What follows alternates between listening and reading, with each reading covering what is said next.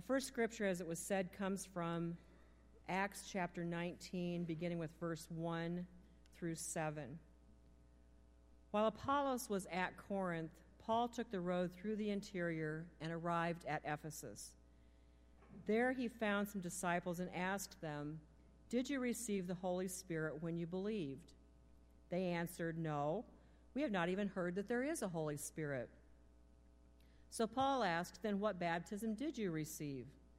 John's baptism, they replied. Paul said, John's baptism was a baptism of repentance. He told the people to believe in the one coming after him, that is, in Jesus. On hearing this, they were baptized in the name of the Lord Jesus. When Paul placed his hands on them, the Holy Spirit came upon them, and they spoke in tongues and prophesied. There were about 12 men in all. Our second scripture is found in the book of Mark, chapter 1, verses 4 through 11. And this speaks of the baptism of John the Baptist. And so John the Baptist appeared in the wilderness, preaching a baptism of repentance for the forgiveness of sins. The whole Judean countryside and all the people of Jerusalem went out to him. Confessing their sins, they were baptized by him in the river Jordan. John wore clothing made of camel's hair with a leather belt around his waist, and he ate locusts and wild honey. And this was his message After me comes the one more powerful than I, the straps of whose sandals I am not worthy to stoop down and untie. I baptize you with water, but he will baptize you with the Holy Spirit. Let us be in prayer. Dear Lord, we take these words from your scripture, we let them soak into our hearts as we reflect on our baptism, the baptism of the Lord Jesus, and the baptism we receive through the Holy Spirit. We know that the baptism we receive is of water and of the Spirit, but it is your Spirit which soaks most deeply into our inner being and turns us into a creature who is ready to serve you, to love you, and to give you our whole being. Lord, we lift these things up to you this morning, and we pray that as Pastor Mike comes forward in a few moments to share the message that you have given to him, we pray that our hearts will be renewed, that our eyes and ears will be open to the message, and our hearts will be changed. That the message we hear will be one that will just um, light everything up within us and give us new life through the baptism of your Holy Spirit. These things we pray in Jesus' name. Amen. Drummer before the uh, service today, and you know he was kind of forlorn because he's a Packer fan. I, you know, all of you, I'm, I'm hurt and broke with you, but just think of it. You could be like me, a Cowboy fan. So, um, we've been on vacation a couple weeks, so enjoy it. You know, just waft that in. So, uh, sorry about all that. Um, I know that some of you have been reading the Marion Methodist or those uh, white bulletins that are folded up that you get in front of you, and so you've been paying attention where we're going with our sermon uh, series right now, which is exciting to me when people engage in that. And, one of you sent me a story that goes with my uh, uh with the theme today, but not really with my talk. So I want to tell it to you because um, I like it. Um, it's about Eleanor. Eleanor was a lady who lived by herself and she loved her cat. But her cat passed away. So after searching for a few weeks, she got a brand new cat. The cat's name was Homer. And she loved this cat. And so as soon as she got home, she called her pastor and said, Pastor, I'm so excited. I've got a new cat. His name's Homer. And pastor said, Oh, I know how much you loved your cat. I was so sorry to lose that other cat. And so grateful you've got a new companion around the house for you. She says, Well, thank you, Pastor. Now, I'd like to set up a time to baptize him. And the pastor said, Wait, wait, wait just a second, Eleanor. Uh, in the United Methodist Church, our liturgy doesn't provide for the baptism of pets. Um, we can't really do that, and pets aren't even allowed in the sanctuary. And she says, But, Pastor, you know, he, he's my constant companion. I read the Bible to him. We watch TV together. He even kind of crosses his paws when I say my prayers at night. Surely you can baptize him. And he said, and the pastor said, I, am sorry, Eleanor. You know, my bishop would be frustrated and upset with me. I just can't do that. And she said, Well, Pastor, I'd be so grateful if you'd do that. I'm willing, if you would, you know, if you would baptize Homer, I would be willing to give the church $10,000 if you'd do that. And the pastor said, Eleanor, why in the world didn't you tell me first that Homer was a United Methodist cat? Bring him right over. Well, uh, you know, so. Yeah, yeah. the finance committee saying, yeah, let's baptize some cats.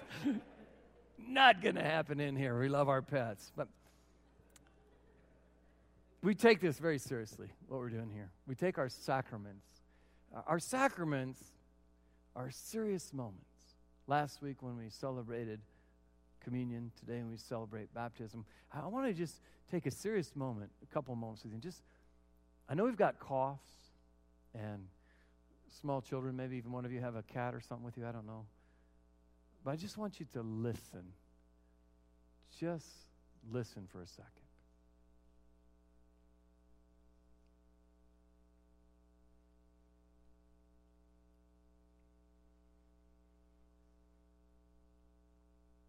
Easy to hear from where I'm at, the water rolling down here. Maybe not so easy from, from where you're at. But we take the flow of the baptismal waters very seriously.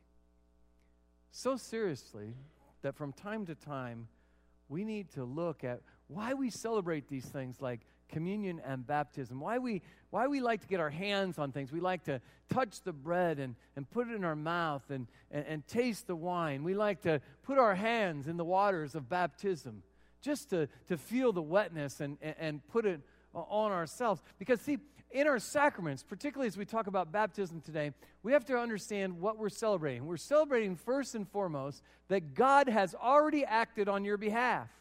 He has acted on my behalf, He's acted on your behalf, and He's acted on the behalf of all the people that will ever come in the person of Jesus. When, we, when Jesus comes to earth, that is often called the moment of the atonement. And if you break down the word atonement, maybe some of you went to Catholic school or something like that, and you knew this, you, you can put it in three words at one meant. In the person of Jesus, which is the historical Jesus that came 2,000 years ago, you, I, and everybody that's ever going to leave, live has been put at one with God. We've been put at one with God. And He has done this by cleansing us of our sins, giving full value back to our personalities and our spirit, and renewing us for a life to live. That's what God has done. And we celebrate that at baptism and in the sacrament of communion. We also celebrate something else that's very important is not only has God done something back there in our past, providing for our current and our future, God is doing something right now on your behalf. You saw one of the children in our video a moment ago, and I love that because he's been well taught at home, well nurtured here in the Sunday school. He said uh, words to the effect of, I know that God is always with me. And at baptism, that's one of the things we remember is that God is not just around us, as one of the other kids said, roaming about the church. God is in and around us and present with us all the time, and we call that the ministry of the Holy Spirit. And that's what John was missing in his baptism. Now, there's a lot more to learn about baptism and communion in, in a global terms, and you can turn to our webpage, which is www.marionmethodist.org if you want to see that. And there's a Baptism 101 on there, Baptism 101 for adults. There's some stuff about communion, and, and I encourage you to look at that. But today, I want to put kind of a laser beam focus on your baptism. Not baptism in general, but on your specific individual and unique baptism. You know, for years and years, the Christian church has um, tried to discern argued maybe even, about what the correct methodology of baptism is. You know, for many times people have, have said, you know, it's not baptism unless you dunk somebody all the way under the water. Or it's not baptism unless they kneel down and you pour water. Or it's not baptism unless you just sprinkle a little water. But each church has, has fought for, for years and years saying, look, our methodology is correct. You, you've got to do it this way or, or, or, you're just not right. And, you know, in the United Methodist Church, we believe in all three forms of baptism immersion, pouring, and sprinkling. And the early church response is one that's important for us to hear. Hear, hear what Paul wrote about it, because this is what we cling to. We cling to this. as our understanding of baptism. It's in Ephesians chapter 4. There is one body and one spirit. And just as you were called to one hope when you were called, one Lord, one faith, one baptism, one God and Father of us all, who is over all and through all and in all. One baptism. See, that's why the United Methodists believe that if you've been baptized anywhere else, in the name of the Father, Son, and the Holy Spirit, that baptism is our baptism. But still, pastors and religious geeks mostly, but sometimes lay people, like to continue fighting about how much water you have to use on baptism. And I think that's mostly because we like to pay attention with the small things, with the methodology, rather than really get into the heart of the meaning.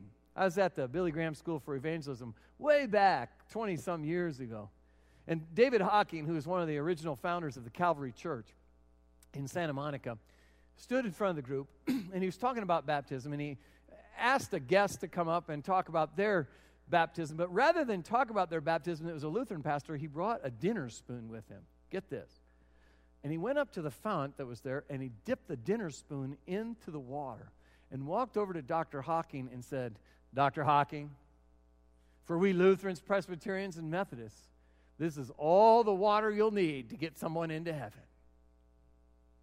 And Hocking had him pour the water into his hand, and he put it on his hands, put the sign of the cross on his forehead, and said, Look, friend, we can argue until your face is blue and mine turns purple about how much or what method to use in baptism, and it matters not how much water you use. The purpose is of baptism, and the important thing about baptism is not whether you pour or sprinkle or dunk. The importance is is get people wet and encourage them in their lives to stay wet. And I love that. You know, we're supposed to be the walking wet. We get the waters of baptism on them. And, and like the water I stuck my hand in a minute ago, it's already dry on my hand. But in our baptism, we're supposed to receive this symbol, and it's a symbol. And, and walk away from here still wet, even though we dry before we get out the back door. So I agree that it's the meaning of baptism, not the methodology. Heck, John Wesley himself said this an ocean of water cannot offer spiritual change. An ocean of water cannot offer or affect spiritual change. You see, it's our United Methodist position and most of the Christian church position that the effectiveness of the symbol of baptism depends not on the outward amount of water, but on an inward response. Now, I don't say very many shocking things from one week to another. But if you write stuff down, if you like to tweet stuff, here's the shocking statement from today's sermon The meaning of your baptism is ultimately up to you. The meaning of your baptism is ultimately up to you. See, we have this liturgical phrase that we use all the time, and it needs some fleshing out. We say it all the time. Uh, we say, oftentimes, Pastor will, will say to you, Remember your baptism and be thankful. See, a lot of us have been given a memory of our baptism, even though we can't remember it ourselves. I've been told by my mother and father I was there. I don't remember it, I was still an infant.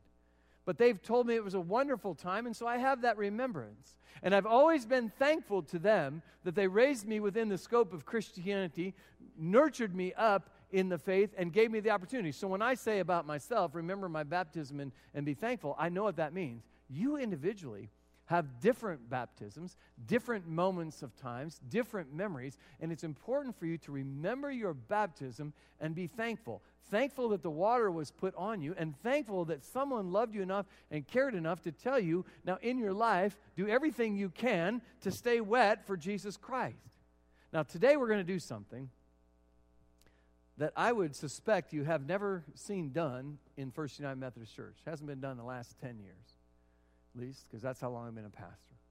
We're going to give you, and I don't, if you're, if I just, we're going to give you an opportunity to reaffirm your baptism through some liturgy and through a very demonstrative act. We're going to have bowls of water in four places, so you don't have to stop at the edge if you want to when you get down here. Come to a bowl of water, and in the remembrance of your baptism, stick your hand in it, swirl it around if you want. A lot of people I've been watching as they put the sign of the cross on their hand on their forehead. A lot of people have drawn it over their whole spirit just to remember their baptism and be thankful. And if you can't come forward and you want someone to help you remember that, Andrew's going to come out with a, a bowl of water. And anyone that, that wants to receive the sign that can't come forward, he'll, he'll put the sign of the cross on your hand. Now, I want to tell you something very exciting that's happened because this just never happens because we United Methodists like to have a methodology. This morning at our first three services, I have also said, when we are doing this, if you have never been baptized, now we don't believe in rebaptism. If you've been baptized already, you don't need to come up to, to, to where I'm going to ask you to do next. If you've never been baptized before in your life, and you would like to receive the sacrament of baptism, you can join the seven other people that have already received that today. They made no preparation before the moment, they simply came forward. And as our musicians played, they received the sacrament of baptism and probably a very hard to receive hug from their pastor. Because I think it's very important to you to sometimes receive the invitation. So if you've been baptized in another fellowship, you don't need to come up. If you're baptized 10 or 15 years ago, you don't need to come up. But if, if God is calling in your heart, one of, one of the members said to me this morning, one of the people at 11 o'clock or 945 said, you know, I've been thinking about it for a long time, and when you put it right out there in my face, Pastor Mike, I had no choice. I had to come forward. We had young people and not so young people come. So if you'd like that, that's, that's your invitation there. I'll make it again in a moment. And I go to it on this path.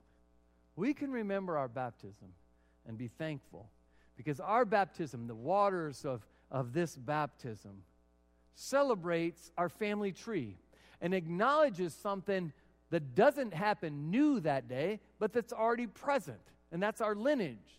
We are a child of God, and a child of God we shall always be. Let me explain it this way 50 or so years ago, Elizabeth was coronated Queen of England. At that day, where she received her crown and her scepter, she did not become the queen. Understand that. She was the queen before that. You see, it was her lineage. When her papa died, who was the king, she immediately became the queen. That was her lineage. They celebrated her coronation and the fact that she had become the queen at her coronation. You see, when we touch our hands in the water of baptism, or when we receive baptism on our head, we are not for a minute believing that water makes the Christian. It does not. It celebrates our lineage. Prior to you coming forward or receiving baptism, you were a child of God. And away from here, you go as a child of God. And here's the turn just as Queen Elizabeth's lineage demanded a response from her, so does your lineage and my lineage demand a response from you. She, of course, took up the mantle of leadership to be the Queen of England. We take up the mantle of a Christian. Because baptism is not an end in itself, it simply is not. There is no magic here. There's no magic in, in, in, this water. It's one of the most tragic things that ever happens is when someone comes forward and sees this as magic. You know, I know where this water came from. Earlier this morning, it was in a bottle that said Hy-Vee spring water or something like that. There, there's no magic here. It, it came from within our stock here at the, at the church. And it's one of the most tragic things that ever comes to us, I think, is when a parent or a group of parents bring their child forward and they baptize their child here in the church. And then they neither attend worship or teach the child the faith in their home. They're hoping on magic. And trust me with this I've worked with a lot of students over my life. There is no magic here, it simply isn't there. The application of water to a person doesn't change a person. If it did, we'd just take more and more showers. Amen? You know? We just stay in the bath all the time. But baptism is, is a symbol that demands from this outward sign an inward response. Baptism itself is not the new birth. The new birth is when your spirit freely meets the Spirit of God and comes together in one. Now, Valentine's Day is just around the corner. I know that. And I don't necessarily, well, uh, buy those little hearts, you know, the little, I don't even know what they're called, those little hearts with the words on them, you know, that say, I love you, kiss your teacher, text me, whatever they say, tweet me, I don't know. Um, but, but see, I imagine this, and this is, I'm asking you to, uh, to uh, uh, give the pastor a little space here. See, I imagine God sending out a heart, and it's printed on two sides. And on one side, it simply says, You are mine. You are mine. That is a pre existing condition. You are mine. And on the flip side of the heart is printed this I want you to want to be mine. You're already mine, but I want you to want to be mine. You see, our baptism is not useful at all unless we give response to it. See, baptism symbolizes God's saving grace and our intentions to live a life of faith. See, baptism begins with us making an active declaration on our part to God's will and purpose for our lives. And then it moves to God's side where God empowers us for our work in the world, our life in the world. Years ago, I taught you this verse. I know I did because we memorized it. Ephesians chapter 2, verse 10 says this For we are God's workmanship, created in Christ Jesus to do good works, which were prepared in advance by God for us to do. You see, I think every single one of us, you, me, every boy, man, child, woman, everything, there are specific things that God wants us to do for Him in the world, and our baptism is, in a sense, our empowering ordination as a layperson to go do those things.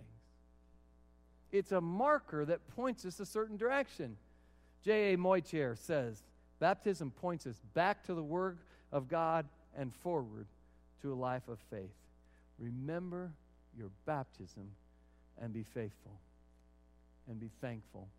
Now, I want to give you an opportunity here and now, and this will be the majority of the rest of our service, for you to get wet. You're going to get wet if you want to. Now, if, this, if it creeps you out, if you don't want anything to do with it, I understand. If you feel uncomfortable because your own denominational background, I get that too. But baptism is into the one Lord, into the one faith, and the one baptism for us all. And if you need to be reminded of your baptism, just come like we do for communion. Come down the side aisles. You don't have to wait at the end. You can come to the middle. We figured it out the first two services. I'm sure you can fi- figure it out too. Just come here. Um, Give yourself the symbol, uh, swirl your hand in the water, get the touch on it, uh, put the water on you some way, and then remind yourself that even though it's going to dry off before you put your coat on, that we're supposed to always walk in the wetness of God's Spirit. Remember your baptism and be thankful. And if you've never been baptized before, uh, when I go through and, and then I'm standing behind the, ben- the kneeling uh, rail, if you desire, uh, come forward. Would you turn now in your blue hymnals to number 50 and keep it open until the uh, rest of the service plays out. On page 50, you'll find baptismal covenant number four. It is our tradition when we use the hymnals that the leader reads the print that is not bold and you respond with the bold.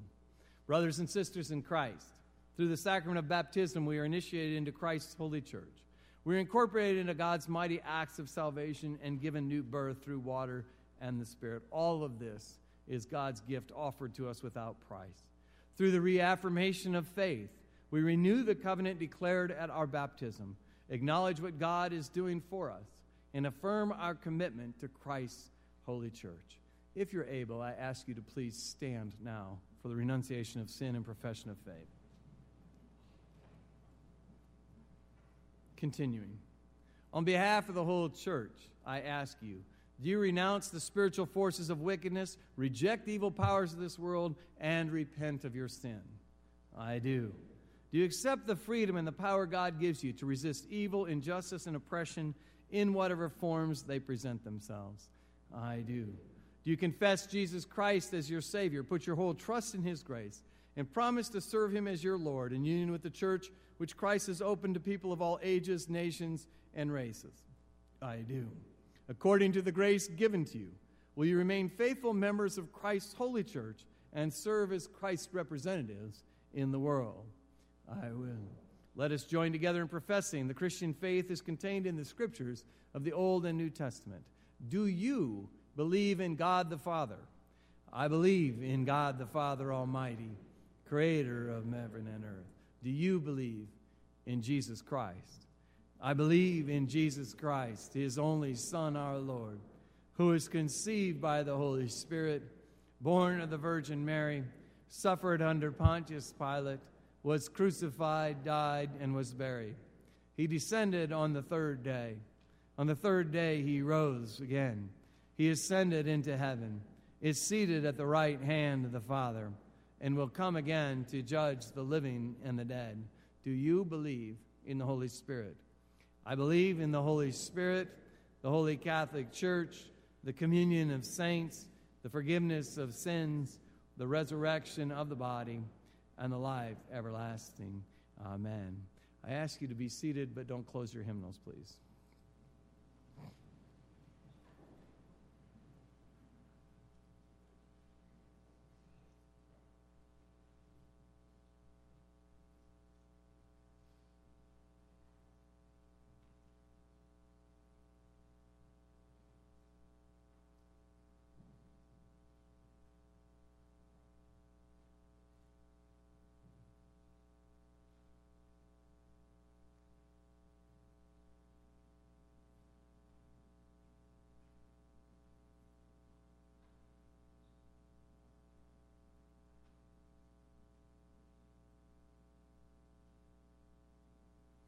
We continue on page 51 at the bottom. The Lord be with you.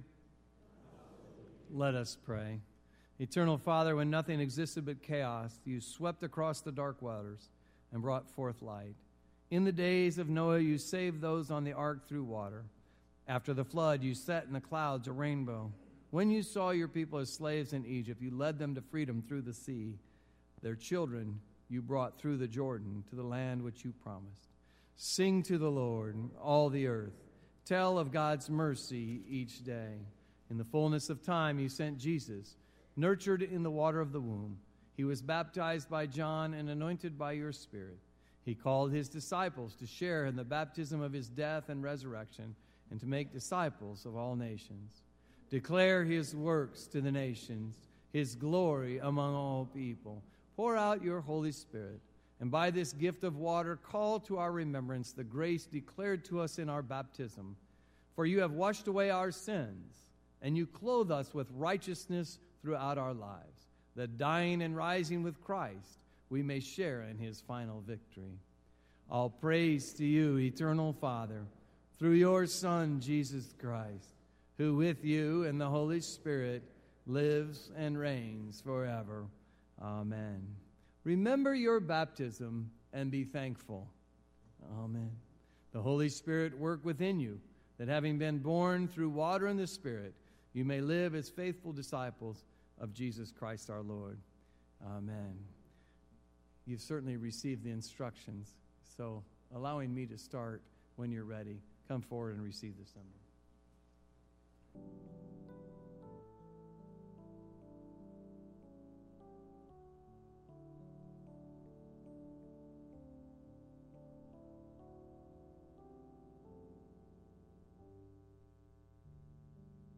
To page 52.